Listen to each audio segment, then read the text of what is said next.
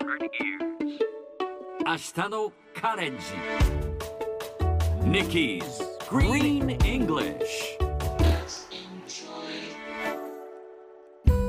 Hi everyone! ここからは地球環境に関する最新のトピックスからすぐに使える英語フレーズを学んでいく Nikki's Green English の時間です。それでは早速今日のトピックを Check it out! ロボットの潜水艦が巨大な氷山によるペンギンの被害を調査する予定です。これはロイター通信が伝えたもの。最も大きい時には東京都の2倍もの面積があった巨大な氷山 A68A 現在は7つ以上の氷山に分かれて南米と南極の間を漂っていますこの氷山がペンギンたちの生態に良くない影響を与えるのではないかということでこのほどロボットの潜水艦が投入されました。ペンギンに被害がなければいいのですがその実態の把握はロボットの活躍にかかっています。さて今回のニュースを英語にするとこんな感じ。A robot submarine will investigate the effects on penguins by huge icebergs. 今日は終わりの方で出た huge をピックアップします。huge スペルは H-U-G-E huge 巨大なという意味です。英語で大きいという意味の言葉を使うときいくつかバリエーションがあります。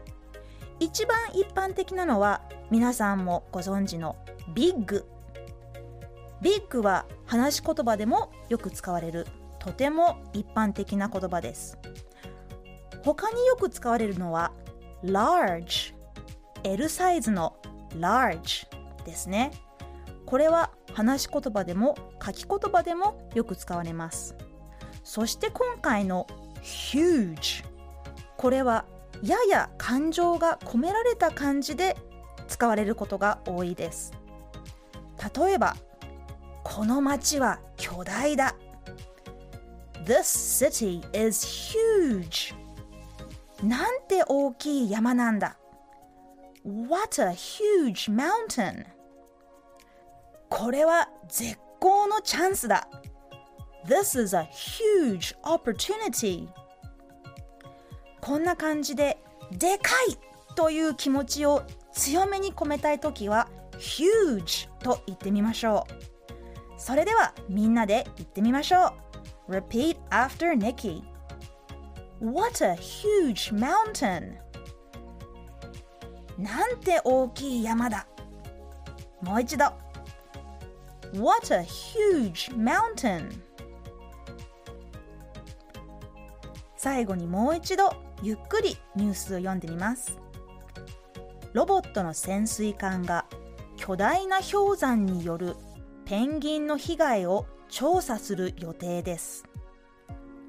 A robot submarine will investigate the effects on penguins by huge icebergs.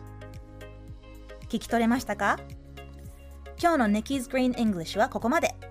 しっかりと復習したい方は、ポッドキャストでアーカイブしていますので、通勤・通学、お仕事や家事の合間にまたチェックしてください。See you next time!